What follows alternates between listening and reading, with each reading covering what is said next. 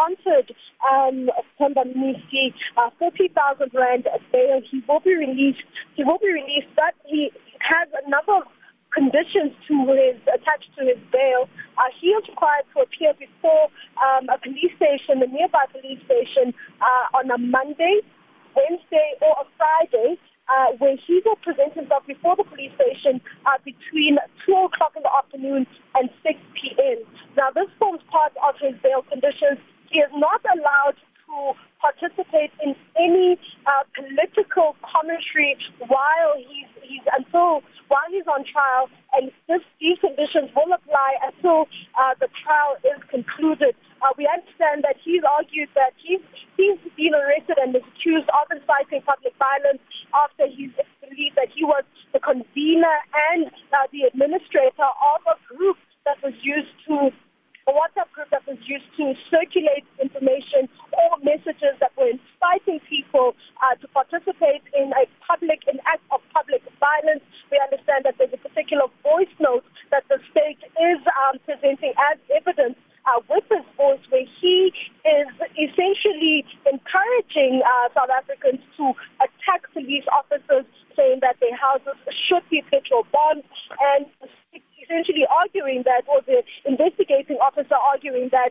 should the person, should Mnisi be uh, released on bail, he will pose a danger to uh, public peace and may even go as far as um, instigating more public unrest in order to undermine um, the investigation or the case against him. However, he's argued that uh, the state doesn't have a strong case against him and that he has no reason to evade his trial or anything like that. We understand that he is back in court on the 17th of September uh, this year.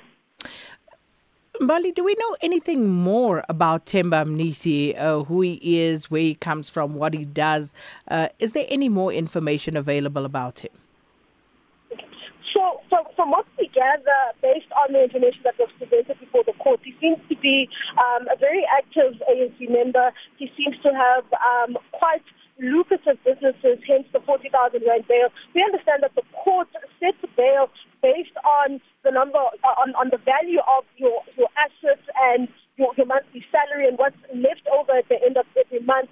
So it seems as though he can afford uh, 40,000 rand based on the information that, you know, was presented before uh, the court. We also understand that, you know, he's, he's also quite an influential person, given the fact that days are just with, within hours of his arrest on the 6th of August, we understand that he posted pictures of himself on social media uh, where he was informing the public and all his followers that he's been arrested. And we understand that he also was also interviewed just two days after um, he was arrested during um, an inter- uh, my apologies. He was interviewed. Um, he was interviewed at Teta FM, which is a community radio station. Uh, an allegation that he has obviously denied. When he had that interview, though, it's believed that he did in fact uh, confess and confirm that he was indeed the person who circulated, uh, speaking on the voice note is using um, in order to strengthen the case against him. But he appeared before court and he's denied this, saying that, you know, it wasn't him. And um, it seems as though, you know, he wasn't supposed to have access to a cell phone uh, within when he was in police custody. So it, it, it's going to be quite interesting to see what happens there uh, when it comes to proving that, you know, that was indeed him uh, having that interview with Teta FM and that did indeed confirm that he was indeed the one who had um, posted the voice notes instigating uh, uh, violence and also promoting um, uh, violence against police officers and their families. And just finally, uh, Mbali, do we know how many charges he faces in total and um, uh, what are those charges?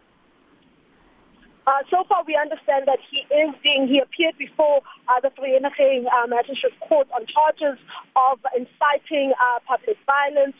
Uh, we understand that, you know, that also forms part of that very unpopular um, charge, uh, the Rioters Act.